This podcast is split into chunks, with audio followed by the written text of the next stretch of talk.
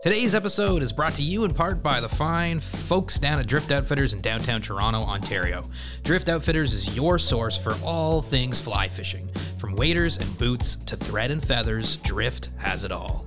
Check in on their website for the latest updates and policies regarding shopping during the pandemic. Curbside pickup for your online and phone orders is a great way to get the gear you need, and they're shipping for free across Canada on orders over 175 bucks. Visit driftoutfitters.com to learn more.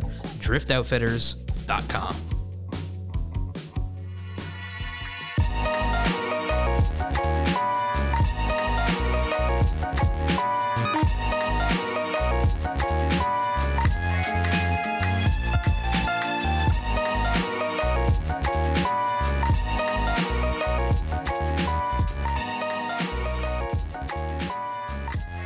Hello, and welcome to another episode of So Fly. It's uh, May 1st, which is insane because that's the day the podcast comes out.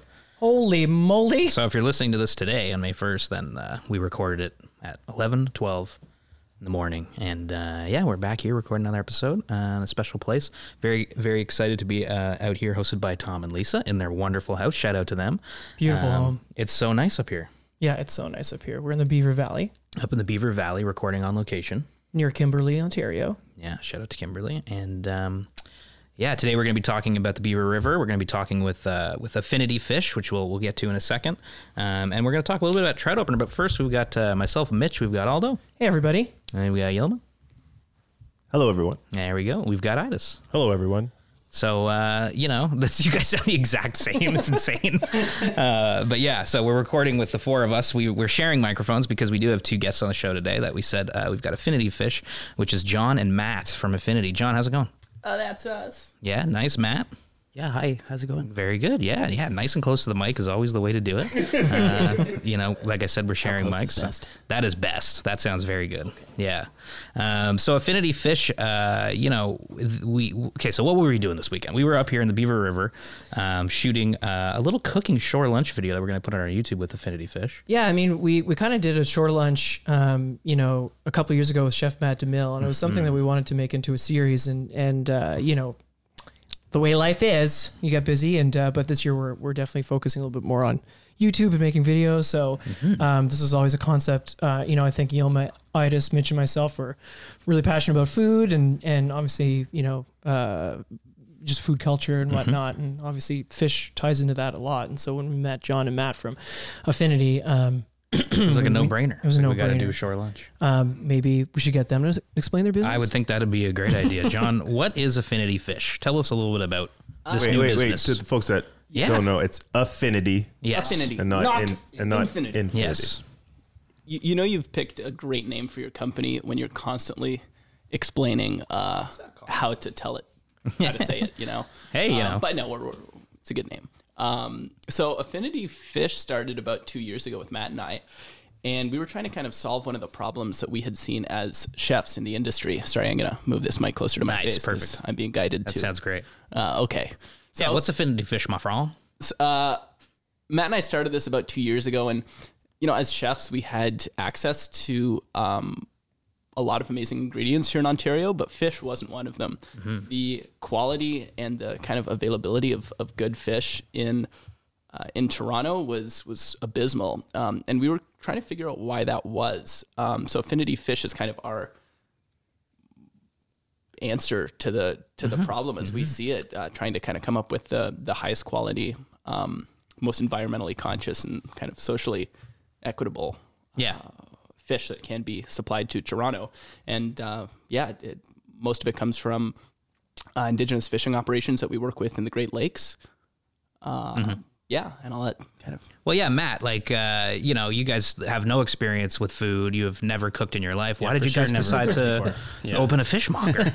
how did how did that happen? Well, so me and John are both uh, sh- trained chefs. Right, yes. Uh, so a that's little bit of experience. Yeah. Cooked a couple times, but Yeah.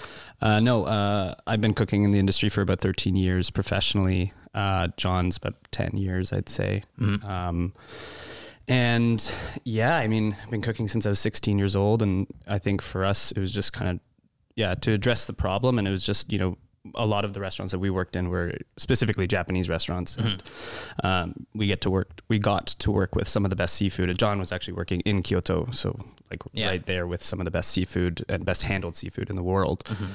So coming back here, you know, being part of fly fishing and stuff like that, you get to see these beautiful creatures when you actually catch them and release them.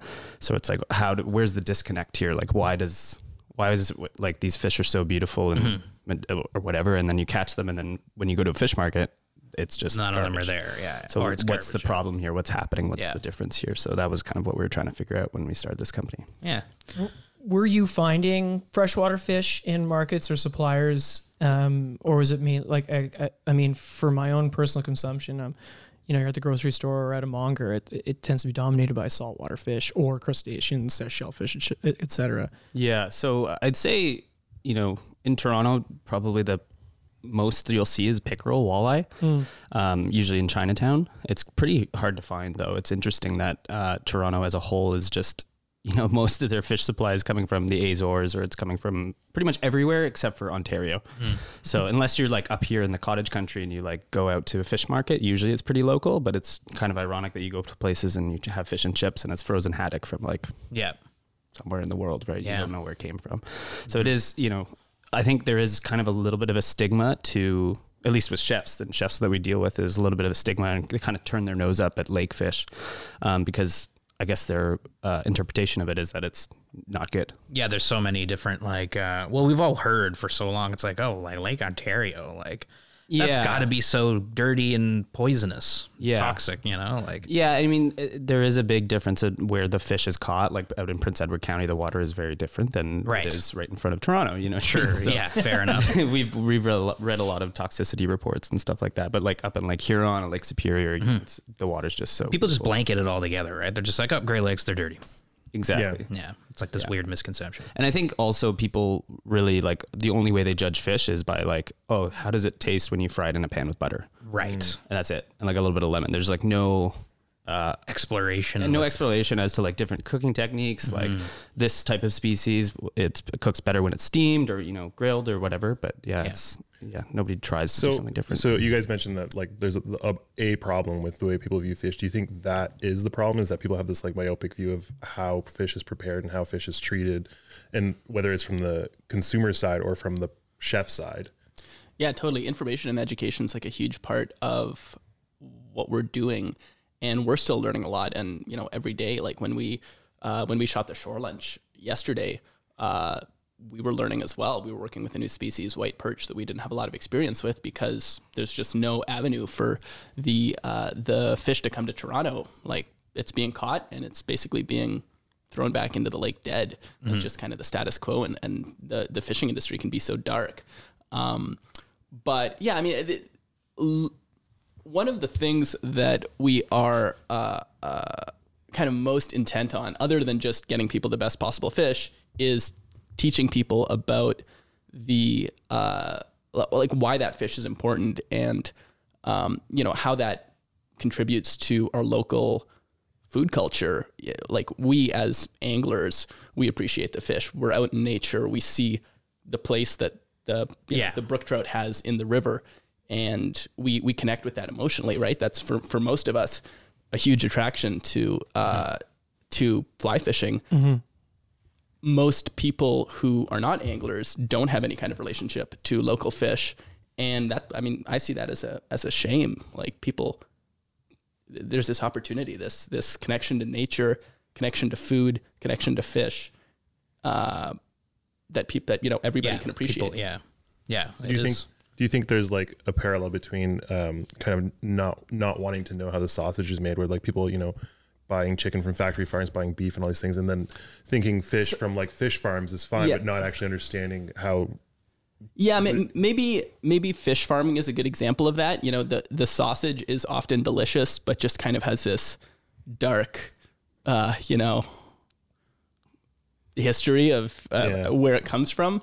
The fish, most of the wild freshwater fish that's kind of conventionally sourced is not like that because the end product is actually not good. If you go into most fish markets and you see the um, the wild pickerel from Lake Erie or uh, I'm trying to think of any other sp- like wild freshwater species we see here. Maybe white f- white fish or, or yellow perch. It's Mm-hmm. all so mishandled. Um, the the condition it's in is just not going to lend itself to Good a flavor delicious and- end yeah. product. Yeah, it's not going to smell good. It's Right. not going to taste good.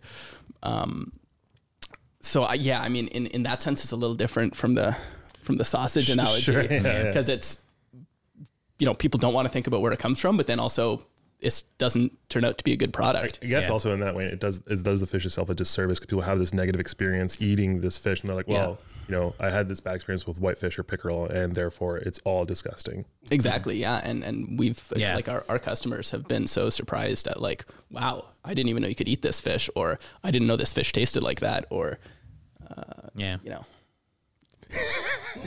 Yelma took the mic. He's ready to ask a question. Oh man, you almost gonna talk. We're You all almost, you almost in got the mic. suspense. well, no, no, you. palpable. Well, you, were j- j- uh, you know, you mentioned, you know, the different species. So, what what species of um, freshwater fish are you going to focus on? Well, we're, we're focused primarily on bycatch species. Um, they have the the fisher folk that we work with tend to have um, an avenue for like ten percent of the fish that they catch, a commercial avenue for it. So, like the whitefish and a little bit of the pickerel they catch, they are able to sell sell commercially. But there's all these other species of fish which taste great, are fantastic fish, are available all year round. But because there's no market demand for it, they go to waste. Um, I'm keep being guided to hold the mic even closer. You're to my afraid of the face. mic. I am. It's scary. It's furry and. Ugh Uh, yeah. Um, so yeah, we're we're really focused on utilizing the fish that was previously going to waste, and not just from like an ecological standpoint, but also as chefs. Like there's all. There, it's not just two different species in the lake. It's like 16 different species of fish. Uh, I'll, I'll try and list you know as many as I can, but there's uh, lake trout, whitefish, pickerel, or what most people call walleye. It's in the you know food industry that that fish is called pickerel here in Ontario Mm-hmm. uh, white perch, yellow perch, freshwater drum or, or sheephead, um, smallmouth bass, largemouth bass, steelhead, coho, chinook, salmon, uh, burbot, fantastic fish. And I mean, I'm Mm-hmm. It's a lot I'm of stuff missing people few for don't sure. think about eating, you know, like the Yeah. sheephead and the burbot and stuff like that. Yeah. And you Selling know, that like, like commercially. Matt was saying too, um, a lot of people just want a fish that they can whack into a cast iron pan with some butter and have it turn out well. And, you know, cooking's not like that. It's that meat, you can't get like a lamb shank and grill it Yeah, on yeah. the barbecue Yeah. for Hey, Yoma? Yilma loves a good lamb shank. and there's nothing wrong with the lamb shank, but you got to stew it for eight hours for it to be good. S- And, Oh, and we, we, we respect, That's why mine didn't taste well. yeah, you can't like you know put it in the microwave and have it turn out delicious. Um, and fish is the same. You know, there's fish that are fantastic prepared certain ways, and it's just a matter of finding what the suitable Yeah. you know cooking method is. Yeah. Yeah. uh, you know, you mentioned, you know, whacking into the pan. Uh, so then what kind of techniques are you focused on with your background? Maybe Matt, you can. Well, maybe before we get into that, Oh, sorry, we're sorry. covering some serious friggin' ground here. We're 12 minutes in. We've like talked about everything, but I need to recap. Yes. You guys, buddies, how did you guys meet? Like, how did you guys Yeah. come together at the beginning? at all? So um, back and then in we'll the- definitely want to talk Yeah, about of course. the no, food we prep. need to get we need to get some context. So, like Another wrap problem, this yeah. all up. Like, how the hell do we meet? All that kind of stuff, right? yeah, Yola? yeah, yeah. How'd you guys meet? So back in 2012, I believe. Yeah. I How think did your parents meet? Sorry. Back in uh, 2012, I was working in a restaurant called uh, Ursa. hey. and uh, pretty like heavy Japanese influence on the menu there and stuff like that. And I started getting into Japanese knives, so I started going to this knife store called Tosho Knife Arts. Uh, shout out to them. It's um, Bathurst, just north of Bloor. Um, and John was actually working there at the time, and he actually came to stage. Which is like working for free, basically as an internship, and uh, came to stage at the restaurant that I was working at, and we just got to chatting about knives and, you know, Yeah. just knife stuff, you know. Yep. and Totally. uh, I actually, after Ursa closed, I actually went to go work with John at Tosho Knife Arts, and we kind of just uh, kept in touch over the years. And John went out to New York um, and then Japan, and we kind of just kept in touch. And every time he would come and visit, we'd just gra- grab beers and stuff like that, and Mm-hmm. we'd talk about because we had very similar experiences. It's actually funny we grew up in the same neighborhood, like couple blocks away from each other, but we didn't meet until we got into the restaurant industry. And uh, yeah, we would just talk about you know our dreams and aspirations when we met up, and um, we had this idea for this company. Like I, I was doing a bunch of pop ups and stuff like that, and I was like, what if what if I go up and buy some fish from this guy, like the fisherman, and like bring it back live and then like you know dispatch it in front of these people like for this dinner and and John was like maybe maybe we can do that and so that's like literally how it started was like a conversation over beer And that one first thing where you brought a live fish back from Huron. yeah well that was the goal and aim uh, that What a has not feat. happened yet Okay, I see. I was Because, gonna say, like, how'd you it's, do like, that? ridiculous like you need a gigantic tank in the back of a pickup, pickup truck it wasn't worth it but and just a burbot in the back. Yeah. just sloshing around yeah What's happening? That's a cool idea, though.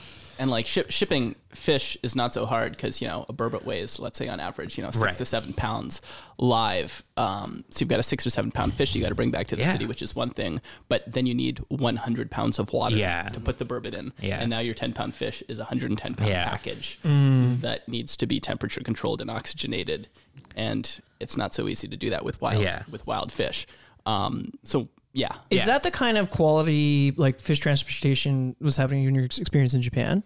Yeah, there was a lot of access to live fish and seafood. For the most part, it was farmed fish that was being able to be brought to the markets live. Mm. Um, storing the fish live is a great way to do it if you have the infrastructure, if you have the trucks that are capable Right, of, of course, yeah. transporting them, and then if you have a landing place for them to be held live in Right, temperature right, controlled oxygenated water. And Japan has such a ginormous fish economy. They do that. They do that in most major cities. There's Mm-hmm. wet markets with live fish. Um, I would love to one day have that kind of thing set up in Toronto and maybe we can be a part of getting Toronto there. Maybe one day Toronto will have a, you know, a wet market with, with tanks of, of live fish uh, from, from the Great Lakes. Um, but what we're kind of Yeah. what makes more sense for what we do is adopting some of the other Japanese trade secrets or, or you know fishing practices and handling practices that they do over there. One of them being ikejime, which is the way that the fish is uh, dispatched or, or slaughtered. Um, and it's not only the most um, quality focused method of of you know killing the fish, Yeah. which is a reality of of eating any animal, right? The the killing is an important part, um, but it's also the most ethical. It's it's the fastest and the most painless way possible to you know uh, deal with the fish to to to kill it. Um, Yeah. So, uh, and and that's not at all commonplace in North America. For the most part, most fish caught, either farmed or wild, really are not given a whole lot of respect Right. in in the actual Yeah, yeah. you know taking of the life, which is which is awful. Yeah. Uh, So we're yeah we're we're committed. it's to all it. about figuring out all of those things, right? yeah Yeah. yeah yeah. Sorry, I didn't mean to derail the bringing it history of your. No, no, no, no, no, no. I mean, like that's super crazy. That idea of well, all the ideas that you guys have seem so crazy now, but it's cool that you know you're both connected um, and passionate about them. And I mean, that's I guess why where affinity is going. So you guys met uh, over your passion for for knives and and for um, you know Japanese cuisine and all that kind of stuff, cooking. Um, had this idea. Uh, and then that was it. Where is the store? I don't even think we've mentioned where the store is. Yeah, so the store is uh, not finished yet, but Yeah. hopefully will be finished by July, and it's at 1581 Dundas Street West. So Dundas and Dufferin, west end of Toronto. Oh, amazing. in Toronto, not Yeah. that far from us. I love it. No. okay, so then to get back to the cooking thing, No, I was actually gonna say. what were you gonna say? You know what I was gonna say, Mitch? What? I was gonna say. Okay, so you met, you hang out. What? When did you guys start fishing, like ma- individually? And when did you start fly fishing? Yeah. When did that whole How'd you thing get into start? fly How'd you fishing? get into fly fishing? Yeah, Matt, why don't you go first? I can see you thinking over there. Yeah, so I'm just new, new recently into fly fishing, but it's kind of a weird uh, story though. Like I Mm. grew up fishing with my dad, like just spin fishing, like at my cottage. Yeah. Um, my dad fly fished his whole life. My uncle, my grandfather, my great grandfather all fly fished. Um, so like my great uncle, my grandfather's brother. Yeah. He's still alive. He has like a membership to a club in Labrador and stuff like Oh, that. nice. Goes there every single year with my uncle and it was great for me because you know like when i started i got to inherit all my dad's fishing stuff so just a best. bunch of rods bunch of reels old ross reels all that kind of stuff That old Ross reel you had is gorgeous. yeah Oh, it's i sick. love it Or G. Yeah, so nice. and uh, Yeah, a couple. Like I have my great grandfather's bamboo rod, which I haven't fished with yet. That's a hardy, right? yeah, it's an old hardy two piece. Yeah, I think it's a salmon rod. Yeah, Mitch's it's like- eyes just lit up. That's cool. Salmon rod, nice. yeah, salmon rod. Yeah, Take it it's- up for just stealing. judging by the length, it doesn't really. s- Yeah, it's a beautiful rod. yeah, I will try fishing with it one day, maybe. If yeah. it, if it doesn't. oh, break. absolutely, yeah. But yeah, I got, uh, getting into the actual sport of it um, was last year with John. Um, I'll let John tell his story about how he got in, but we just started going to the the credit. Yeah. Um, Yep. And uh, yeah, I caught a fish on my first time out, which was great. Nice. The smallest brown trout you've ever seen, That's how it but goes. on uh, the credit too, which on is the hard- credit. hard fish. yeah, yeah, Yeah. and yeah, just Hell like yeah. instant, like you know, I love that kind of technical stuff, gearheady Yeah. stuff, and it just got just like knives, just dived right in, and Yeah. all the YouTube videos, all that kind of stuff. Oh yeah, it just Nice. Oh. takes off. Hopefully not our YouTube videos. Yeah. You don't learn much. Not from gonna those. I'm not gonna watch the shore lunch one. It's gonna be- no, no, watch that one. No, watch that one. Watch that one. you know, John, how'd you get into fly fishing? Like you, you, you started uh, a while ago. Yeah, yeah. I started when I was 12, um, and I'm 27 now, so however many years that is. 15. But um, wow, that was quick. Aldo's got the quick math. Oh, quick math with Aldo. Um, but yeah, I started when I was 12. Um, I ended up having some family friends and some coworkers my dad had that were uh, all from Alberta, and they all fly fished. Um, so I learned from them. Um, and I loved like you know as a kid in downtown Toronto. I grew up Yeah. right by the Humber near near Umich, Yeah. but um, you know I never caught anything. I didn't fish for steelhead there. I was just basically practicing casting Yeah. the bridge over there. Um, so I didn't have a lot of opportunity. I would probably fish maybe like two or three times a year. Mm-hmm. Um, 'cause because my dad would take me out and he didn't fish, but he got into it eventually. Um, through me because he was you know driving me around. But um, once I started working in restaurants when I was you know 14, um, I didn't have a lot of time to fly fish anymore, so I kind of gave it up. And from like the past, I would say uh, seven or eight years, I hardly did any fishing uh, because I was working. I was you know I didn't bring any of my fishing gear to New York. I lived there for a few years. Then I went to Japan, didn't bring any fishing gear there, which I was kicking myself because I was watching all these guys fly fishing in mountain streams. Or Oh, it's Pretty cool looking over there. Yeah. Oh yeah, Uh, what, what all they like have rainbow going on in trout and Hokkaido, stuff, Like or- next time I go to Japan, I'm bringing rods and fishing Hokkaido, 100. percent I remember watching an episode of The Nature of Things, Yeah. and it was all about Hokkaido and like the, the cherry salmon and the and Mm-hmm. Yeah. the trout. I'm like, oh, those are. I, I always picture in my head, you know, small mountain stream, small mountain trout. Yeah, No, there are huge fish in Mm-hmm. yeah. Hokkaido. they- well, they have Really? really time in Time Hokkaido. it, yeah. Oh really? yeah, yeah, yeah. Oh. Fucking, So it's like, oh wow, that'd be 60 inch Wow, that trout. sucks. I know. I hate when you look back on things. You're like, oh, why didn't I fly fish? Are, are we going to Japan? I think We're- it we're sounds going like to we might. I mean, go I've to always Japan. wanted to go. My God, go. I've always wanted to go to Japan. Time in, imagine yeah. shore Why? Let's go lunch to in Japan. Oof, Hokkaido shore for lunch, lunch. shore We're lunch, doing it. Hokkaido. Yeah, like I don't want to come check anymore. I want to go to Japan. And Yeah, fish yeah, there. yeah. You know, that sounds We'll amazing. do that. Okay, cool. All right, great. Um, but yeah, once I, We're gonna need a lot of grills. a lot of grills, so More on many that grills. So many girls. So when you got back, then you kind of when, picked when I the got rods back, up. you know, my rods were still sitting in my mom's house at the time. Yeah. I got back into it in full force, and that was happened to coincide with the time that um, Matt and I kind of reconnected uh, when I moved back to Toronto. And uh, yeah, I just went full force. I had, you know, I eventually got a driving license, and that opened up the world to being able to, you know, go fishing whenever I wanted to. Yeah. Um, and it was, you know, you were asking Matt about how he started. It was so annoying for me watching him do it because, um, you know, in, in a loving way, uh, he uh, he got into it last year or a year and a half ago. Okay, Mitch, you Now got I'm just doing. Now I'm just doing it over and over again. Just annoying. I'm telling him to bring the mic closer. I'm just like keep going. Yeah, till I'm it's sorry. Just If in the, your if the mouth. audio quality sucks, it's my arm position, not Mitch's editing. No, it's good. It's good. Because Mitch doesn't edit. Nice, I'm not editing nice, this, nice, so, nice. yeah. um, but yeah, you know, I'd, I'd been into it since I was 12 and, you know, I've got, i like, I'm, I love the rods that I have and, Yeah. and my setup, but watching Mac get into it, like the first year that he started, he shows up to the river with like, uh, lamps and reels, hardy rods. And I'm like, what, what Yeah. the hell? Like, Just the best gear. yeah, just the best, like all handed down to him from his family. I'm like, oh, okay. Some some anglers get lucky, you know.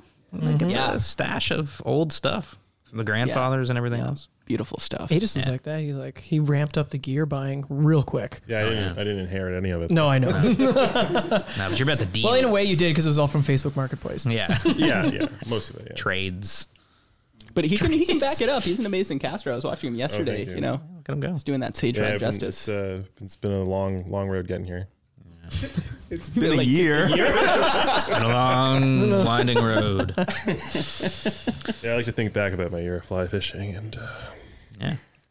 Okay, Um, so yeah. what were we doing here this weekend? Well, before we get into that, can Oh, we just sorry. talk really quickly I'm so about sorry, Mitch. the food thing? Because I think that there was another pillar to affinity that you guys, which is the prep of fish, which we've touched on a little bit. But like, what eh, what's going to go into changing people in Ontario's mind about the food prep of freshwater fish here? Like, what do you guys, what do you think it's going to take?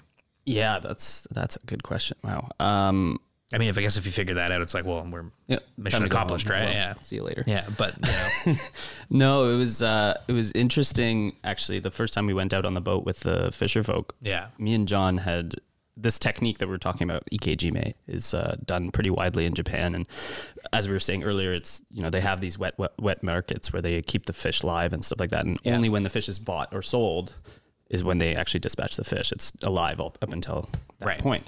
Neat. So John had tried it a bunch of times in in Japan, as well as a couple times in quarantine from like farmed fish and stuff like that, and, Right. and doing some testing there. But a- as far as we know it, like there's no other people that have done it on freshwater fish. right. So we were going up on this boat, and we actually made the connection with um, from my old chef, actually Jacob from Ursa. Uh, he used to have a cottage up there. He would buy fish off the boat from Guy Nadron, one of our fishermen. Yeah. So we went out there and we were like, I don't know, maybe it's gonna work. I don't like we have no idea. Mm-hmm. So we started doing that and it worked. Um, and then it was actually kind of funny. The first time we went out, it was like we like had no plan as to where this fish was gonna go. So like we're driving back to the city on like no sleep, and we're like, we don't have a walk-in fridge to put this in, and we're like freaking out, and we figured it out. But Yeah. I think Car full of fish. No- yeah, like no 200 fridge. pounds of fish Yeah. in the back of the, the car with in coolers and stuff like that. Do we but get home with this? nice. not going to fit in our personal fridge. No. Yeah. Um, what is it going to take to change people's minds? I think, you know, we talk about uh, like purpose in the company a lot.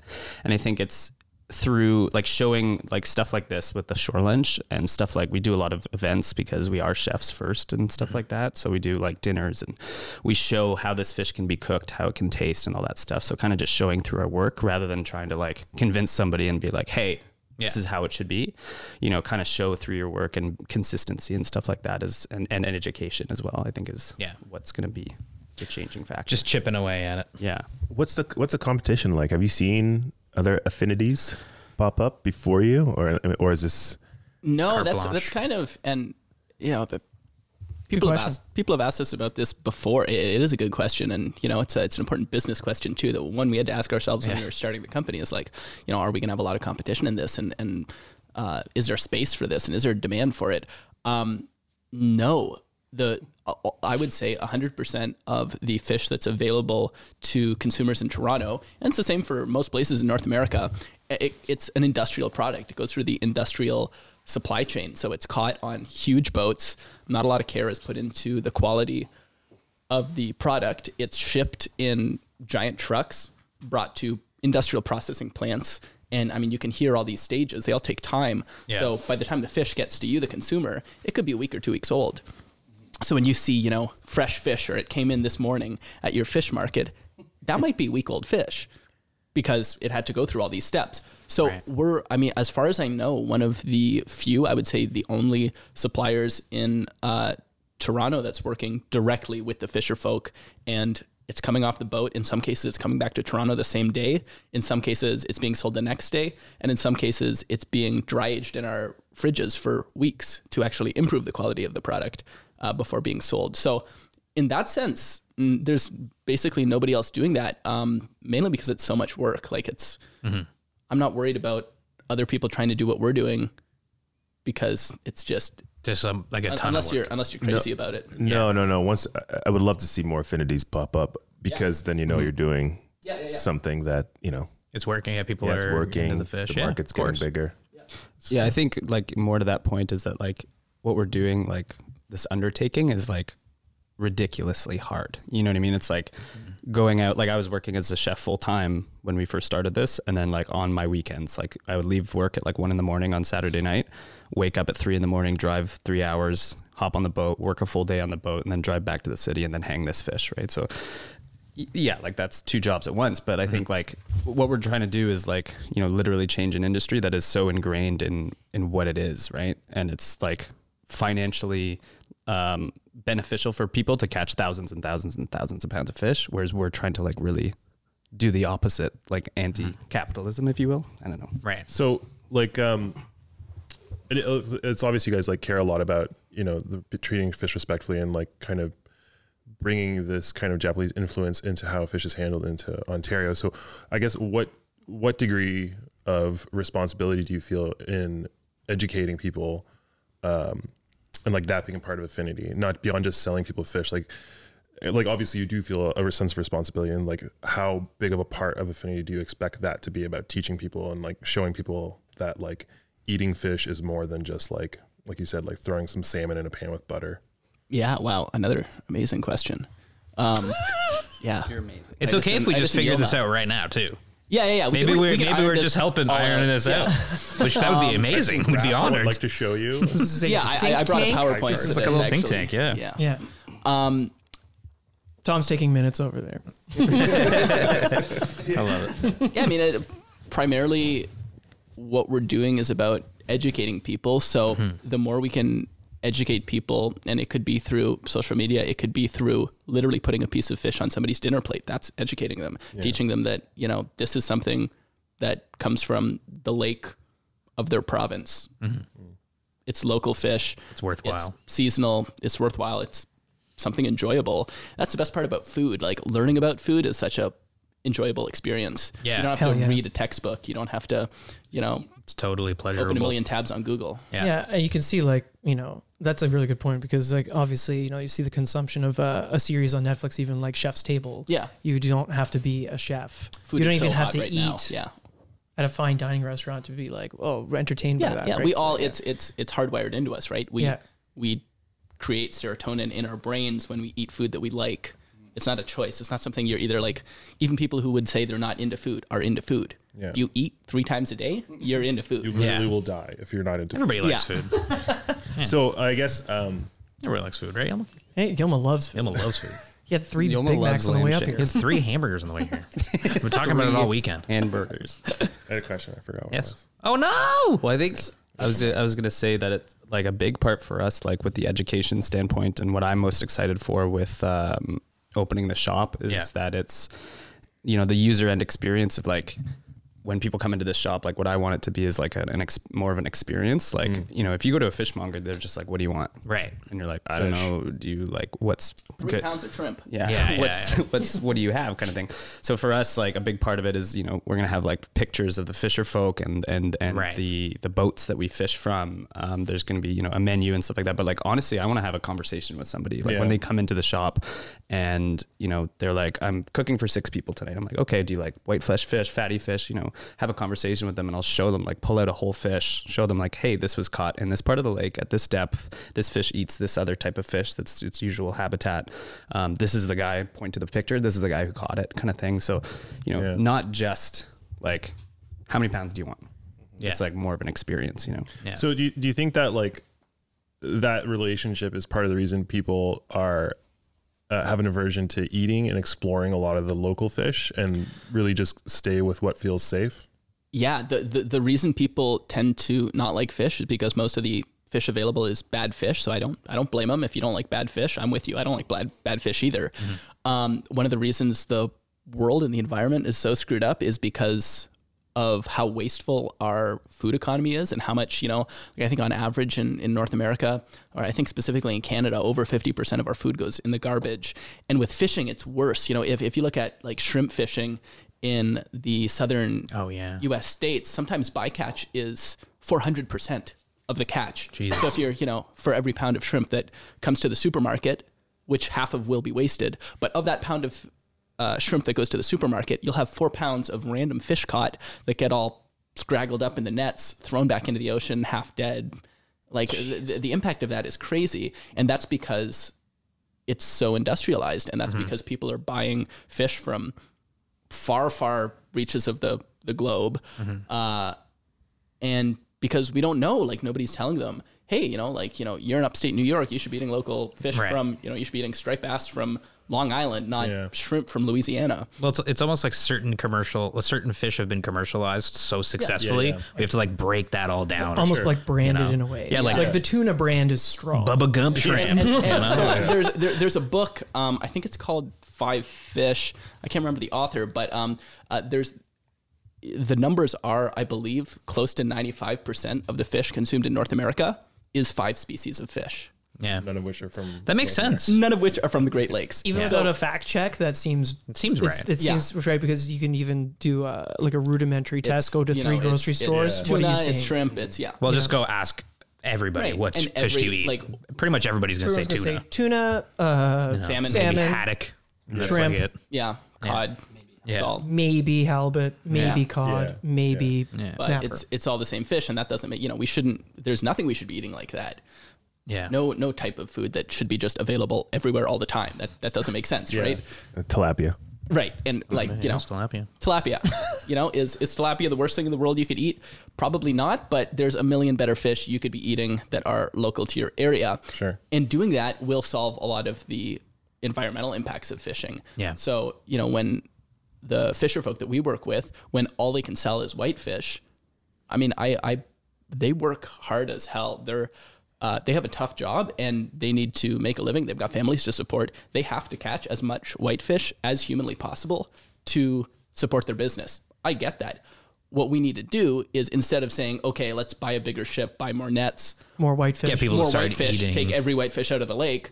Um, say, okay, well, you know, with that 100 pounds of whitefish that we caught, we also caught 30 pounds of burbot, 50 pounds of lake trout, 20 pounds of pickerel. And instead of just not being able to sell that, we need to find avenues for that fish and get it to the home be consumer. consumed, yeah. Mm. And it's great for the home consumer too, because now the home consumer goes to the store and instead of just seeing whitefish and being like, yeah, I don't feel like that on Friday, they've got six different options. Yeah. So like everybody wins. Yeah, I'll say from my own buying experience, like at La Carnita, the only local fish we bought was Georgian Bay whitefish. Yeah, That was, And uh, that's, the o- that that's was- impressive. I'm yeah. sure they went to great lengths to to get that. It was only fish one time because of the year too. you know, you know, and The uh, vast Mm-hmm. majority of people are still buying farmed Atlantic salmon. That's like Yeah. the But- one of the few Canadian fish you can buy. And I think a lot of people, like myself personally, it's too, it's like with starting fly fishing and kind of learning about um, the fish ecosystem and whatnot. It's like you realize that like I just stopped eating fish Mm-hmm. like altogether, and Yeah. instead, instead of exploring Other uh, the yeah, lake fish and stuff, are like options. you know what, like it's like yeah, I loved eating salmon. Like I lived in Nova Scotia and we used to eat salmon all the time. But then you're on Ontario, you're like, well, I don't really feel great about eating salmon anymore. Mm-hmm. Not gonna Yeah. eat tuna, like And so I'm it's- just not gonna eat any of it. yeah. It's, it's hard to consume, you know, like Matt was saying about about capitalism. It's it's hard to consume anything ethically in capitalism. Uh, There's problems with just about anything you do, but that doesn't mean that you know we can strive to be. Uh, that doesn't mean that we shouldn't strive Yeah. to be more conscious consumers and do things as best as possible. So, you know, any we absolutely as as a as humankind need to consume less animal protein for everything for our social sake for, for the environment for for all reasons we need to lower our consumption of animal Three proteins. burgers was it? yeah. I think that's what we no, said. no, no, but and and, and, and guilt, guilt guilt is detrimental to the cause. So Yeah. you know, guilting people and saying like, oh, well, you know, I'm just not going to eat fish anymore because fish is bad because I saw Seaspiracy and they said fish Yeah, is bad, yeah. so stop eating fish. You know, you can't do everything. You can't stop driving. You can't cut your consumption of all animal proteins. You can't, uh, you know, stop buying avocados Yeah. because they're not local. You, you got to make some concessions. You got to live your life. You got to, 100%. you know, make smart decisions. And one of those, you know, if you know, if you're vegetarian or vegan, amazing, you're saving the world. If you're not, you can still make good choices that will help the world. So you instead of buying, you know, farmed Atlantic salmon that was shipped in from you know Chile, you can uh, you can um, I'm keep getting the, Thanks, the, the Matt. mic moved around. I just love how, how I get you're just eloquently speaking about the most amazing things, and as you do it, the- it just kind of gets quieter and quieter. and I'm just like, a little closer, a little closer there, John. It's like I'm, I'm I'm walking away in a tunnel. Yeah, Where's Yeah. he going? and the very, the most important thing, the really the most important thing that we It's have to just that, remember you is, know. is that you just the, the meaning of That's life hilarious. is No. yeah. Um, Well, no, I, I hear, totally hear you guys on like I love the more accessible fish and trying different types of fish and making opening Yeah. that up and, and, um, like specifically to, to, to Yeah. what you know Idis was saying, Yeah. um, you can stop consuming fish. You and there's definitely positive impacts to that. If Yeah. you decided that you are not willing to do that and you still want to eat fish, I would say the solution would be instead of buying you know Argentinian right uh, sea bass, to buy the fish with the smallest possible carbon footprint from the Great Lakes, a two-hour drive away, Yeah, of instead course, of a ten-hour course. airplane. I, I guess this ride ties back away. into the educational ele- Yeah, yeah, elements yeah. of affinity of Yeah. showing people that, like, you know what, Mm-hmm. eating this fish isn't scary. Like, this is what it looks like. This is where it came from, Mm-hmm. Mm-hmm. and it ties back into the whole like, you know, the hundred kilometer diet situation where like yeah, there, yeah. there's a lot of options. You know, and pairing it like with the short, you know, touching on the shore lunch where like you're pairing it with locally foraged items that were like. It's all part of the same ecosystem, and you can make a delicious meal out of it. Well, this and is- it's not as scary as it seems. This is a wonderful. uh, Segway. Saguan I- to yeah, the that's thing what I- because that was my point. we ate delicious local fish from Huron. We rolled up onto the river with uh, with a whole bunch of cooking implements and food. Yeah. Um, and you guys prepared a delicious two course riverside courses, meal Riverside, yeah. with fish from Huron and Lake Erie. Yeah. Right. Uh, which is Huron is where the beaver flows into. It's quite an exceptional thing. What Yeah. were you guys cooking up? Yeah, so you know we brought two species of fish. We brought uh, lake trout uh, that was from um, Lake Huron, and then we brought uh, white perch, which is actually, as John was saying earlier, I think it was the first time we'd actually ever tried it. Um, we got it from a new fisher folk that we were working with on Lake Erie.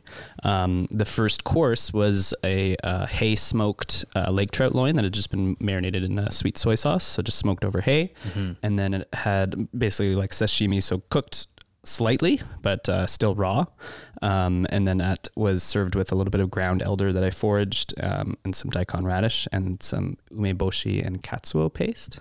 Um, the that dish was kind of important because as we were saying earlier about you know trying to find new avenues and new ways of cooking these fish it's uh, we've been doing a lot of experimenting with uh, serving lake fish raw which is you know difficult to do uh, because lake fish is you know not necessarily good to be eaten raw because of parasites but we've found out that if you freeze it properly Yeah. um, as quickly as possible and then you freeze it for a certain amount of time those parasites you know there's risks for any type of fish saltwater fish included for eating raw right Yeah. um, but through this freezing process, it destroys any kind of thing like that. Yeah. And then we found that you know most frozen fish that anybody's had, it's super wet, soggy, gross, Mm-hmm. right?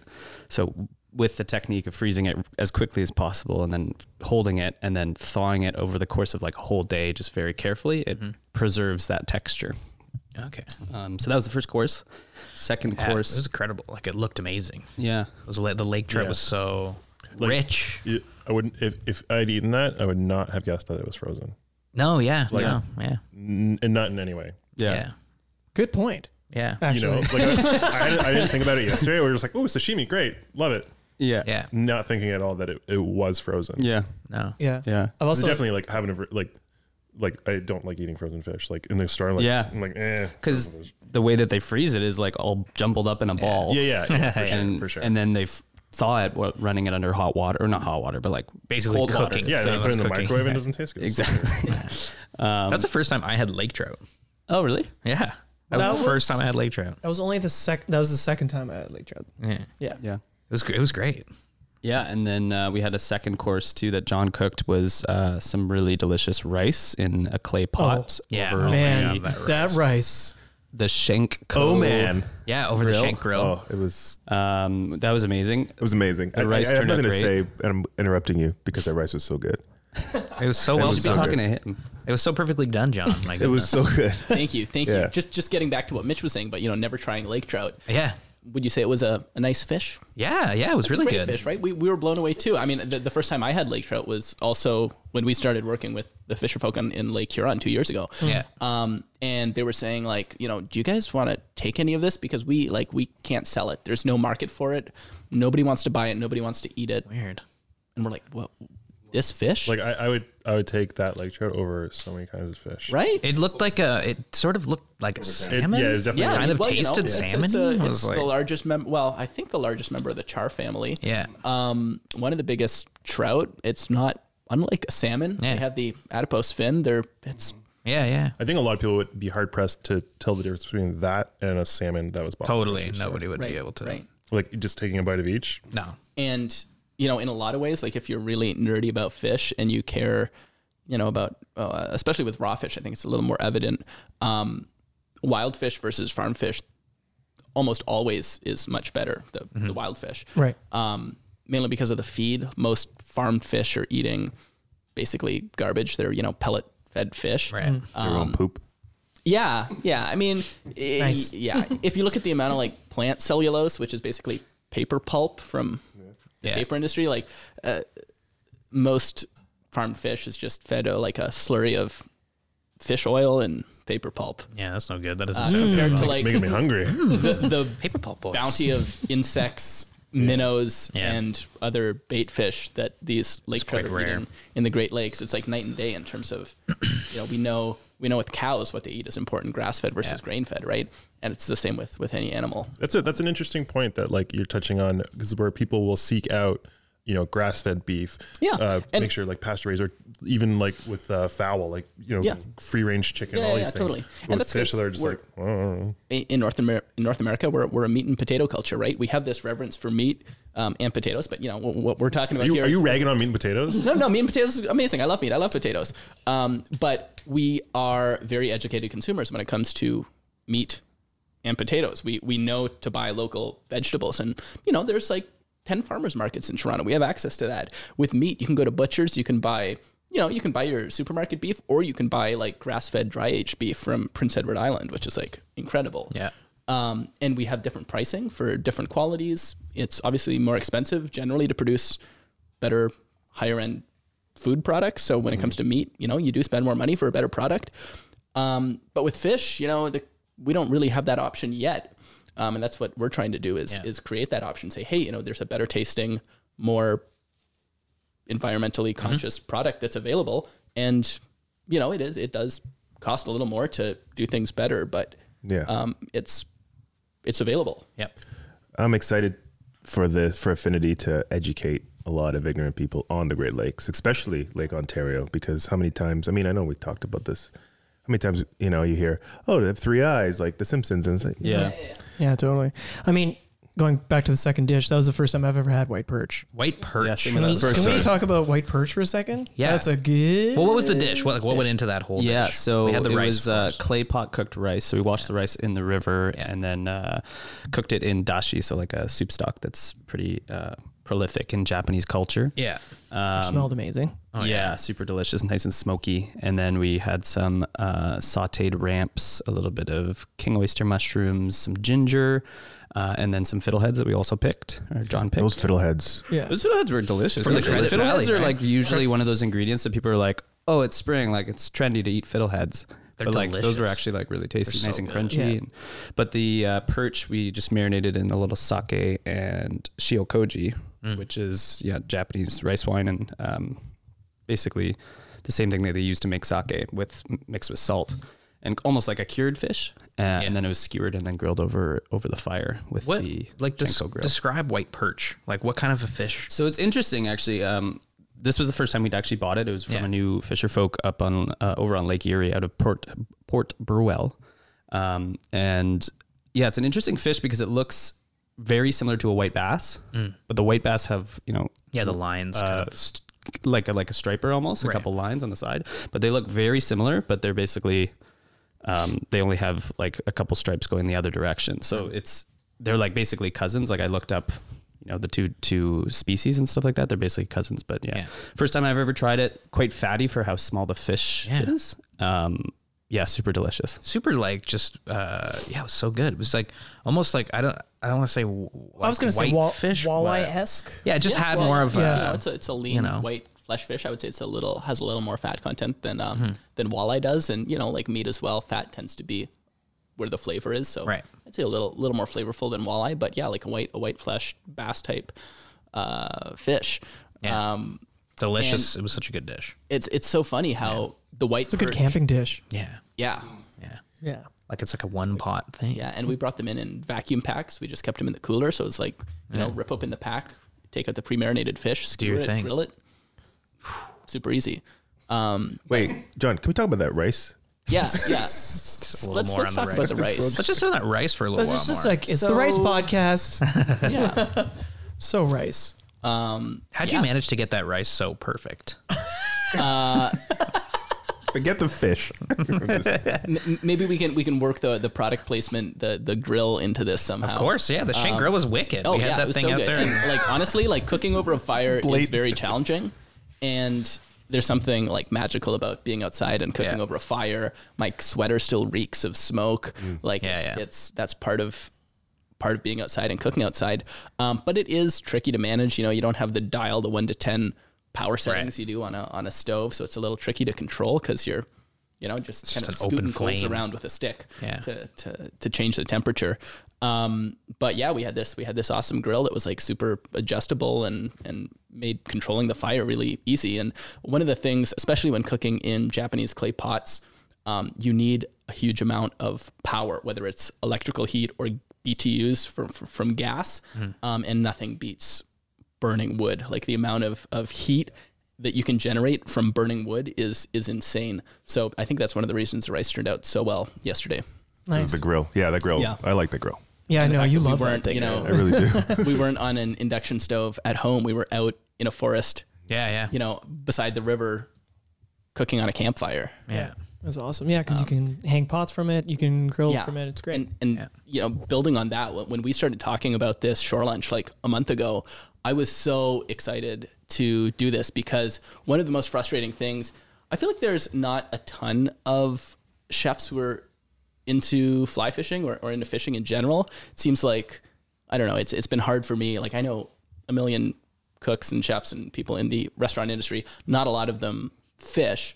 Um, and vice versa, not a lot of the fishing community seems to be that into food. And I'm not trying to, you know, maybe that's just my lack of of understanding. Ah, I So, don't know. Okay, there. well, well, here, so if you look at most, like if you look at the old, uh, like Bob Izumi type fishing shows, there's always that like five minute segment at the back where it's like, Shore oh, we're in lunch. like the most beautiful place on earth, catching the most beautiful fish on earth. Uh, Now we're gonna cook one. Yeah. um, Let's fry it. Let's Fish let's crisp. burn some butter in a cast iron pan Yeah. and throw the fish in, and then it sticks to the pan, and you kind of scoop out, scrape out the like mashed Chunks. up fish in like, you know, yeah, Kamchatka yeah. you're like in the most insane place in the world and just like you know like you Fish have access crisp. to the most amazing fish and then you just don't really do anything great with it. It's, it's, that's like that's soul crushing to see. Um, and no, you know, Bob Azumi's great. No, no hate against him. He just but- likes fish crisp. Yeah, It's just an and- and, like, example. Shout out to Fish Crisp, and, you know? and so, and I'm sure the fish, Fish crisp has is got me through a but- lot of dark Oh times. yeah. yeah, no, I fish crisp is great, and it you know comes at every gas station. So Yeah, exactly. accessible. But there's also 999 other amazing ways to prepare fish Yeah.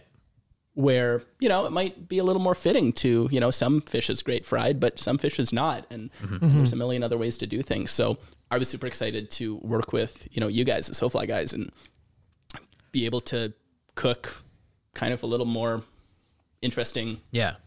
varied fish on the river instead of just That was awesome. Yeah. A, Really a- a cool. deep fryer for sure. deep fried pickerel. Do, do you see yourselves doing kind of um, making this sort of event accessible to small parties, to the public? You know, taking Yeah. out small groups, teaching teaching them how to clean a fish, how to cook. Yeah, I think so. The space that we designed um, at 1581 Dundas, um, you know, it's kind of a multi-purpose space because you know, in this kind of economy, you really want to make sure that you're making as much uh, revenue as possible because you're paying rent right the whole time. So you know, so we kind of wanted to design it kind of like a three pronged kind of design. So we have you know the wholesale to restaurants. Uh, so we have a giant gigantic walk-in fridge that we're waiting a long time for.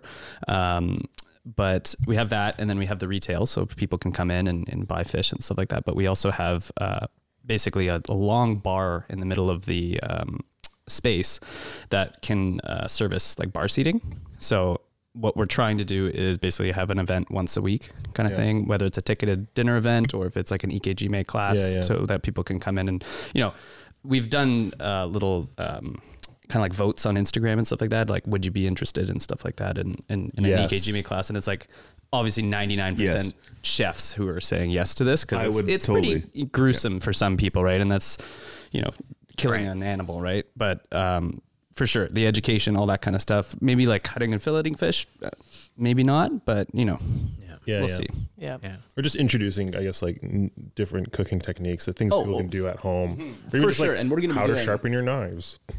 Yeah. Yeah. Well, we're, you know, hopefully this year when we're done building up the shop and, you know, doing the plumbing and electrical and like Yeah. setting up all the supply chain issues that I'm sure we're going to face in Oh, our first couple months. Mm-hmm. After that, we can, you know, get going on on the education side. I want to have videos for people where they can learn, yeah, not only how to fillet a fish, but also, yeah, how to sharpen a knife because that's an Yeah, important part of it. Oh, I feel like Tor- And- Toronto is like lends itself particularly Yeah. well to this, yeah, like the community. diving into Yeah. the minutia of Yeah. everything, Mm-hmm. or like how to- which knives are appropriate for this sort Yeah. of technique. Yeah. Yeah. I mean, I love knives. Yeah. Knives are great. One quick note on the actual fishing this Yes. Mm-hmm. weekend. Yes. Yeah. yes. I mean, the Be- Beaver River is a beautiful place. As Beautiful. everybody first time Yeah, first time on the fishing, Beaver. yeah. Yep. Beautiful. This was I was here first the first time was a couple years ago with Alex Ginther, episode twenty four Yep. uh, guest, Do you just know all the episodes? and we by had now? no, I looked it Hey, up look it earlier. up. How awesome was that though? Aldo just got him. It's like, yo, 24. episode twenty four, great episode, all What about was char. episode Yeah. 32. Yeah. Uh, but anyway, uh, I was here with Alex and we had a, a great day. And, uh, you know, we caught some browns, caught some rainbows, uh, and, uh, and a surprise steelhead. Yep. And so that was my memory. And then the second memory was I was here with Rob and we had a slow day because it was super hot. So I was like stoked to come back, show everybody the river. And although it was gorgeous, the water was what was the temperature? 39 Fahrenheit. 39. Like 10 degrees. Yeah, it was cold. So the trout were popsicles, and Yeah. we did not uh, do so hot. But it was cool to see it, and you Yeah. can see how it would be. Uh, a great, it's great Oh, It's nice fishing to river. just like walk around. Oh, yeah. Mm-hmm. Like, Everyone see everyone get jacked up about the beautiful water. Mm-hmm. Oh, amazing water.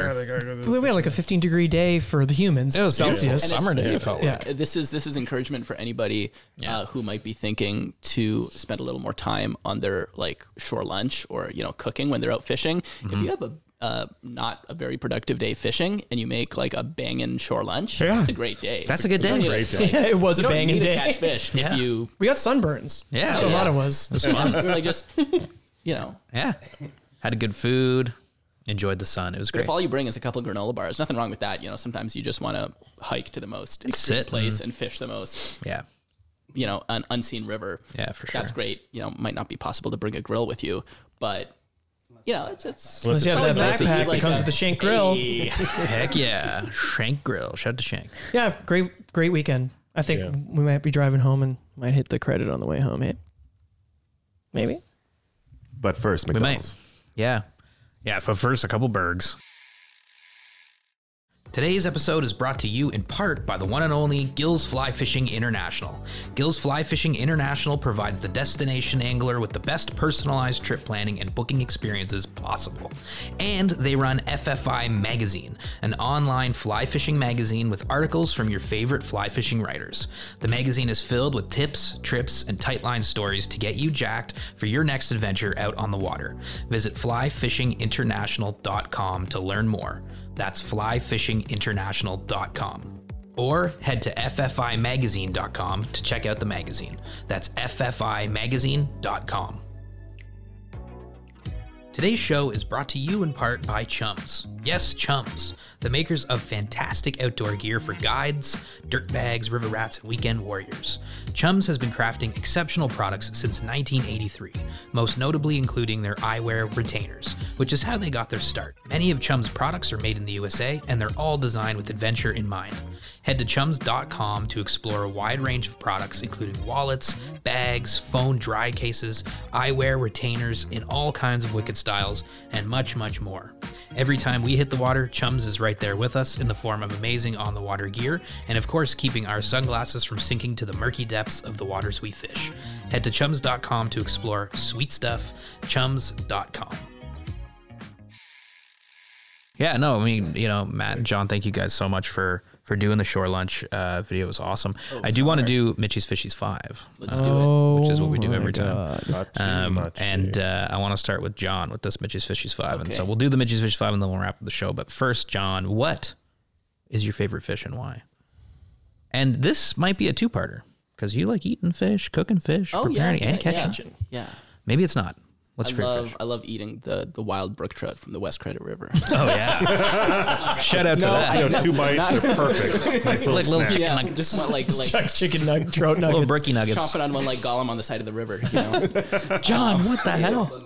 Oh, no, no, no, no, no, don't don't do that. Don't, only only harvest fish where it is legal and sustainable and ethical do. So, Yes. um, that's my disclaimer. Um, uh, my favorite fish to catch, honestly, I get like I love fishing so much. I get so excited about when it's steelhead season. I love fishing for steelhead when it's you know when trout opener happens and I can fish for browns. I'm like, oh my god, browns are the best fish in the world. I would love if I have the chance to travel and I get you know I've I've been lucky enough to fish in a couple other places outside of Canada. I'm like, oh my god, striped bass in Boston. This is the best possible. Like, Yeah, yeah, yeah. that's kind of a cop out answer. I would say, I mean, I fish for resident brown trouts more than anything else because that's what we have access to more days of the year than anything else. I don't even think that's true. I think steelhead season's longer, right?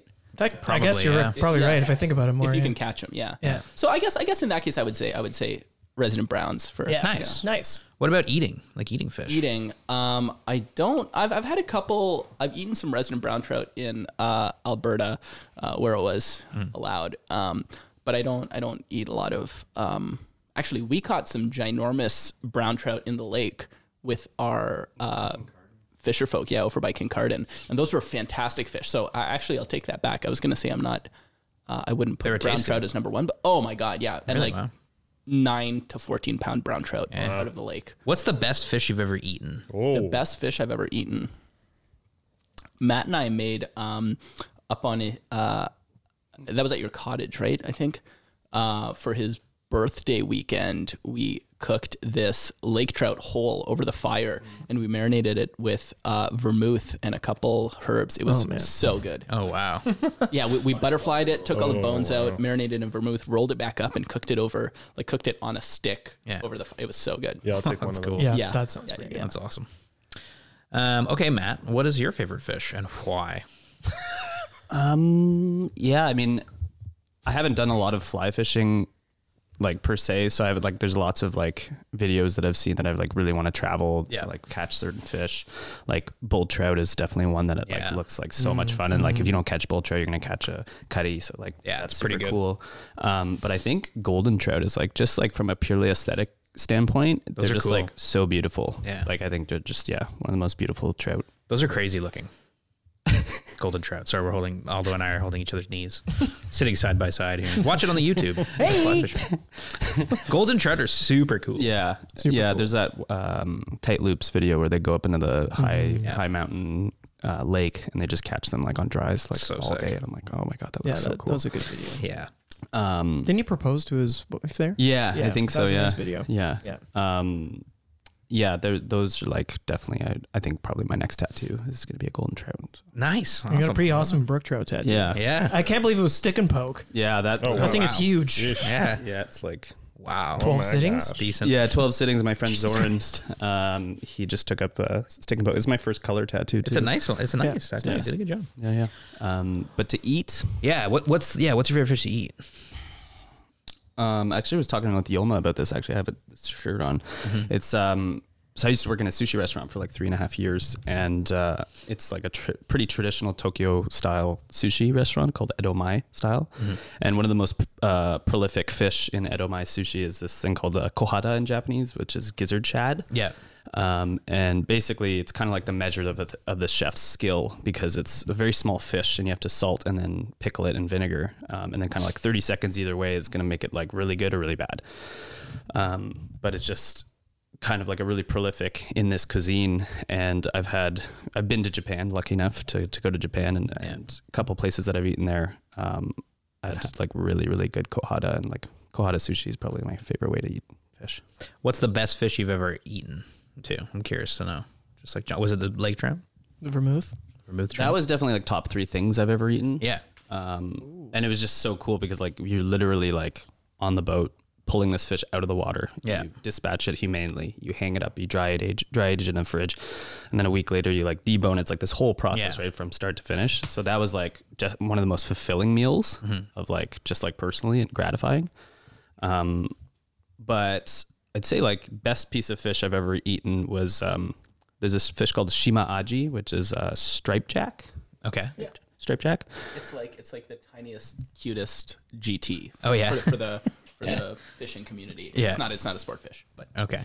Um, it's like a little so guy. we had uh, Okay. a wild, wild caught one, and this fish was, I think it was like seventy five dollars a pound, like very, very expensive. So wild caught, very rare, in, even in Japan. Yeah. and we had got it at uh, the restaurant that I worked at called Shoshin. Yeah. and uh, we aged it for about a week and a half, and it just sashimi, like no salt, no soy sauce. It was like one of the best things I've ever put in my mouth. Like, Yeah. so delicious. Yeah. Yeah. Wow, that sounds. I mean, that sounds amazing. Uh, okay, number two. Then we'll start. Maybe Matt, we'll start with you because you got the mic there. But if you could fish anywhere in the world right now, assuming it's the best time of year to go, where would you go, and uh, and why would you go there? Yeah, I'm actually super excited. Uh, I have this trip planned with my father. Actually, I've, as I was saying earlier, I never fly fished with him, only uh, spin fishing. But Yeah. it's his 65, 65th birthday this year, and uh, we're planning to go in September out to BC to Oh, cool. fish for bull trout and, and, and cuties and stuff like that. And that'll be super cool just because like I've never fished with him before. And um, yeah, just watching all those like wild fly videos where they go to BC and Oh, yeah. catch like the most massive bull trout. And So good. yeah, it just, yeah, super cool. Okay, so the place you could go is the place you're going soon. Yeah. that's amazing. Yeah. That works out Um, well. Yeah. John, how about you? If you could go anywhere in the world right now and fish, where would you? Where would you go to? anywhere. I feel like there's still so much more of, of Ontario to discover for me. Yeah. Um, it's like I grew up here and I didn't spend much time fishing in Ontario. And now that, you know, now that I can drive and now that I'm back, uh, there's so many amazing lakes and rivers um, and ocean too. Like, let's not forget Ontario has ocean. Yeah. You know, uh, um, but yeah, i- you know, to go out of Ontario, um, either I would say sea trout, sea run browns in Iceland. Th- Just, I think those fish are, are so beautiful. Yeah. Or or Hokkaido. Yeah, now that we were talking about it, the the fish. I don't know if you've had a, you know, if you've had a look at the fish that they catch there in in northern Japan, but like everything is just the most beautiful fish. Like there's nothing wrong with. I mean, rainbow trout are beautiful. The rainbow trout they have there are like. For some reason, I don't know. It's got to be something in the Mm-hmm. So water. vibrant. They catch like chub, like creek chub that we catch here, you know, in the credit and they're not necessarily the most beautiful fish. The ones they have there are like blue and red and like iridescent. Wow. They're just all the fish they have are, are the most insanely beautiful fish. That's cool. Um, got- so they yeah, got maybe, carp? maybe Hokkaido. I can dig that. That sounds like really. I think I want to go to like Hokkaido. I think I do We're too. going. yeah. I think that'd be fun. Growing. All We're there. Put it in the calendar. See you three Boaz. Burgers later, we're there. We're there. uh, okay, John, what is your best or one of your best or favorite fishing memories from over the years? So uh, may- maybe I'm just a negative minded person, but I, I find the things that you know stick the most with me are, are the frustrations and the the fish that could have been or the fish that broke off rather than like I had an amazing day um, uh, with uh, with our our friend Jordan Pocket um, steelheading and we caught like a million fish. It was amazing, but like the most memorable memories for me were the ones that uh, yeah the fish that got away. There was one. Um, one rafting trip I went on as a kid. This was just when I was starting to get into fishing. I was probably 12 or 13. Mm-hmm. Um, and we were up on the uh, Nahani River, which I think is right between Oh, Northwest wow. Territories and yeah, Yukon. that river's crazy. That was a wild river. Yeah. Amazing river. Um, just like 50 or 60 miles of chocolate milk. Just like Yeah. when we were there, it was so blown out. The river was so high. Great rafting water, Mm. but like impossible to fish. You like your, I was fishing with a spinning gear at the time, but like your, your spinner would drop down like two inches, gone. Mm. Yeah. So, you know, needless to say, I, I fished it hard, but, but didn't get anything there. Mm-hmm. Um, and one day on the fishing trip, we went up on this hike into the mountains, Mm-hmm. um, or sorry, the rafting trip. It wasn't a fishing trip, but, um, so we went on this hike up into the mountains and i didn't bring a fishing rod because we were hiking into the mountains and there were no creeks Yeah. but up at the top of these mountains we discovered these pools that turn into a creek when it rains but when the river when the water drops it kind of keeps these jacuzzi sized pools in the mountains Oh, cool. and they're ice cold, crystal clear water, the size of a jacuzzi. Yeah. And there were these grayling just circling. wild. and you, you get Wow. like we were swimming in them. That's cool. You, if if we'd spent a little more time, we could have just grabbed them with our hands. Wow. But that's the only time I've seen grayling in person. Never caught one. Just pooled up in these mountain little. yeah, that's yeah. crazy. Like That's super cool. so that was that was uh yeah. and I was kicking myself. You know, I was 13, so I was Yeah. impatient and and a little uh, ticked off. Like, man, you know, the one time I didn't have my fishing rod with me, there the fish are right in front of me, crystal clear water. Yeah, what a crazy like been th- shooting like thing fish to in a come barrel. upon, you know? Yeah, Yeah, so that's- literally. that was amazing. yeah, wow. Matt, how about you? What's one of your uh, favorite fishing memories? Favorite fishing memories probably that same weekend, actually my birthday weekend uh, last year. John came up to the cottage with me, and we were fishing the Magnetowan River. Um, Okay, yeah. and it was like a really tough day. Like that river is like so hard to wade. Yeah, Um, super huge boulders, like Home of Jim Baird. Hey? um, great, great, great YouTuber. great YouTube. oh yeah, Yeah. I don't know. Yeah, so we uh, went out the day before my birthday. Didn't I didn't catch anything. John got two brook trout, and these are like native, like you Yeah, know, it's awesome. Been there for thousands of years, right? And uh, I was like, man, I really want one. And uh, the next day it was like we started fishing at like noon till like six six thirty. We were supposed to be back at the cottage for dinner, so I was like, one more Your birthday dinner. for, for my Oh, birthday dinner. Yeah. and it was literally that classic story. It's like one more cast, one more cast. Yeah. And yeah, it was like with a humpy and I just like casted it out and just like chomped it. Yeah. And I didn't have a net. So it was like, I was like shaking. I was like trying to figure out my first brook trout on the fly. And it was like probably eight, 10, eight, 10 inches, eight, inches? Nice. something like that. But yeah, that was on, That's a on my good one. birthday too. I was like, That's wow, awesome. So cool. That's That's nice one of his perfect. birthday presents. Yeah. Yeah. Wild Magnetowan brook trout. I love it. I love brook trout. Oh my God. Wanna go brook trout really? We can probably go workshop fishing on This afternoon? Yeah. Um, okay, number four, Matt. Why do you? Sorry, what? Why do you? What's that? Sorry. Sorry, what's that? Sorry? Why do you fly fish? What do you Why get do out of I fly fishing? fl- fly fish. Um, yeah, we talked about this a little bit in the video, um, Mm-hmm. but uh, I was talking with Yoma about this. It's just Mm-hmm. like coming from the restaurant industry, it's such a high paced. Um, you know, life, Yeah. right? It's like constant, just like go, go, go, not a lot of sleep. You know, for 13 years, I was working 90 hours a week, right? So getting into fly fishing after the fact or towards the end of the fact of me working that much was just Yeah. like so nice, like, you know, prioritizing leisure in my life and just like because like if I don't have this leisure, then you know my career's gonna suffer, right? Mm-hmm. Um, so just like this moment when you're like in the river and you're just fishing, and then like all you can hear is the water. There's nothing else, Mm-hmm. and you're just like, oh, this is like, this is real. Like I'm just like here, you know? Peaceful, Nothing yeah. else matters right now. In the moment. Yeah. That's I feel that man. Choosing the fly, tying the knot. Yeah. I feel that. John, what about you? Why do you fly fish? Um, I I like. I, I've always loved nature. I love canoeing. I love camping. I love hiking. I love being out um, foraging. Something that sticks out to fishing sticks out to me about fishing um, is the the depth of the connection that you have with nature itself. You're not just in nature, but you're actually in order to fish successfully, you must be thinking about the fish, the bugs. You have to be thinking about okay, you know, uh, what temperature is the water? Am I, if I was a fish, am I a comfortable fish? Where would I be? What hole would I be in today? What am I eating? Where am I looking? Am I going to be spooked if somebody walks in front of me or is it behind me? Um, you know, am I right on the surface as the, as the angler? Do I have to be careful where my line lays down? Am I going to spook the fish that Yeah. way? Where does the fly have to be? How far does it have to drift?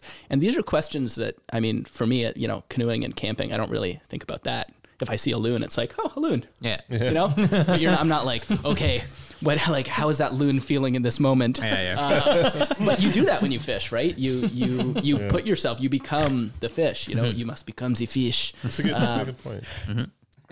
and that's that's really special because when it all comes together and you know it's it's it's a very enjoyable endeavor like we had this weekend even when we didn't catch any fish still great to get out there but when you do catch fish it's like oh my god you know we i did it we we became the fish we we solved we cracked the the code the rubik's cube is solved more analogies It's super rewarding, yeah, when you actually like get do all that, accomplish all that stuff, right? Yeah. I guess it's like there's a very real correlation between like the effort you put into understanding and your success as a fly angler. Yeah. Mm-hmm. yeah Yeah. Definitely. Yeah, no, it's, I dig that. Okay, the last bitches fishes 5 Number five The best one. is if you were a fly, what would you be? Mm. Which fly pattern best represents you uh, and why? yeah, Matt, yeah it's, I don't know what that means. Uh, Matt's my business partner, but uh, anyways, um, That's a hopefully different nobody heard storefront. that because he wasn't mic'd up. Um, Yeah, phone none would of you none, e, be? none of the Kelly Gallup. Uh, yeah, patterns, None of those. Um, I, I'd probably be like I, I'm somebody that's that's very um, uh, detail oriented and, and to a fault. Like I, I I tend to get bogged down with details. So I would say probably some like silver doctor Atlantic salmon fly that like Nice. doesn't like I you know those flies don't work any better than something simple. You don't need you know pre-banned jungle cock to to tie the, the fly properly, but it's still you still have to, you know, you still like counting. Yeah, up that's red the wraps, pattern. Like five five wire wraps, Yep. otherwise it won't work. Yeah. you know that, that's that's kind of I can dig that. in in my brand. Silver Doctor. Yeah, so I'd say that. Say that. Yeah, you're the, you're a silver doctor. Oh yeah, Yeah, I need it on- once they start graying. You know. yeah. hair. Yeah. then it'll uh, then you'll actually And start you'll to, be a silver fox. then you'll start to actually look like the fly. Yeah, Yeah. nice. Yelena. Okay. Very- That That's sounds one of cool. his Good one. Good one. acknowledgements. Good That one. was very nice. Um, okay, Matt, if you were a fly, what would you be? What pattern best represents you and why? Yeah, I don't know. That's Start start uh, broad and narrow it down. Yeah, like whatever, I, that- whatever the. I guess I friggin' can that pick like means. one of my favorite. fl- Like I don't tie. I tried to tie this winter, and uh, Just didn't didn't. well, John was Stick. good about it. He was like, you know, before you buy a vice, like just try it. Yeah, You know, before you spend two hundred dollars on a vice, just try it. see if you like it. Yeah. yeah and i was like you know I, i'd rather like focus on learning how to catch fish Yeah. first um but no just from like purely like beauty aspect i think i really like like a cone-headed um uh muddler minnow I just think Nice. they look really nice. Oh. They're Yeah. Just like you know, like a little rocket in the in the water. I caught my first fish on a streamer on one, and yeah, Okay. I don't know. I just, What was your first fish My first fish was a brown trout on the credit, on on this pattern? but on a streamer was a rainbow. Like first fish on a streamer, was Right, on a streamer, rainbow right, right, on- right. on the Mad River. Nice, nice, Ooh. nice. Yeah, I like the muddler minnow. I don't know why. Okay, conehead Good fly. muddler, gold conehead. gold cone head and like the red streak Yes. Mar- brown yep. brown and red streak yeah. Yeah, the marabou's brown. yeah, Yeah.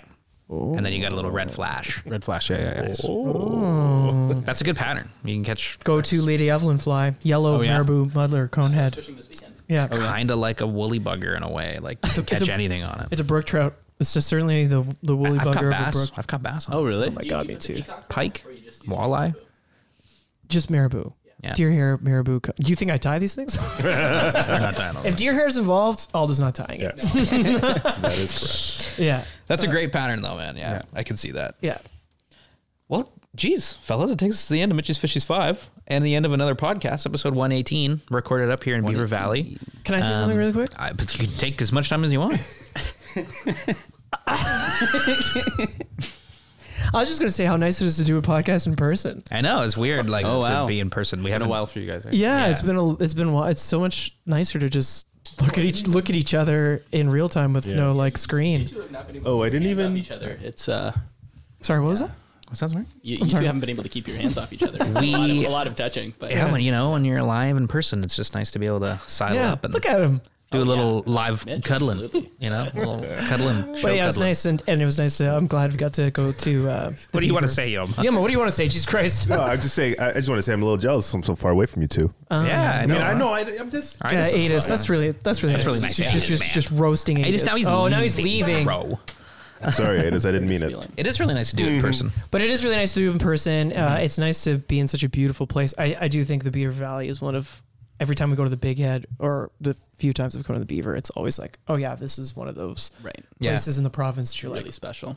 Super why nice. don't I? Oh, live we're coming here? back. Why don't I just live here? We're coming back. Beautiful. Like I can place. see why Tom and Lise are like, we're just gonna move here now. Yeah. It's funny. It's just like uh, we've talked about this before. It's like I used to spend a lot of time up here climbing, Yeah. Yeah. just before fly fishing, and I was like, oh, it's nice here. And now with fly fishing, I'm like, oh, Yeah. another, another excuse. A whole other Yeah, exactly. layer of wow. Yeah, Yeah. exactly. And Well, there oh, were we had that horses. lovely dinner at Hearts. Yeah, So great if dinner at people are Hearts. So people are good. in Kimberly. It's a fantastic Oh, yeah, restaurant. yeah. Um, Yeah.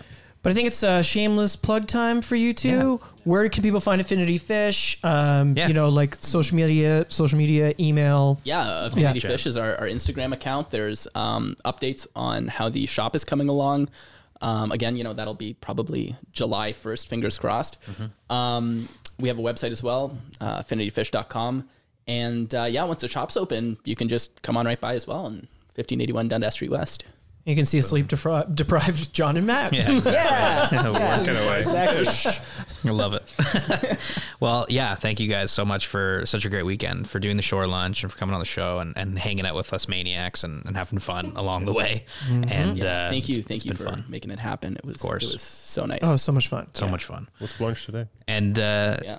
Tom and Lisa, thank you so much. Yeah, thanks to Tom and Lisa for beautiful sure. house. And shout out to uh, J.A. Shank, the Shout out to grill Shank. The grill. that made that made this shoot possible. Yeah. Yes. Great. Check out the SoFly video on our YouTube to And- see the grill in action. And if you want to order one, we'll put the uh, Link in the show notes. Link in the show notes. Yeah. Um, all right. Well, thanks everybody for listening at home. Uh, that's it for me, Mitch. Uh, Yelma, See you later, everyone. Idis, You're welcome. Alden? Goodbye. Bye, everybody. John, Bye bye. Matt. Bye. Thanks for having us. Six people on the show today, guys. Jesus Christ. It's a lot of humans. Thanks for listening. Take care. You can find all of our content at sofly.ca. Reach out via email by sending your questions or comments to info at sofly.ca. Find us on Instagram at the SoFly Crew. Thanks for listening.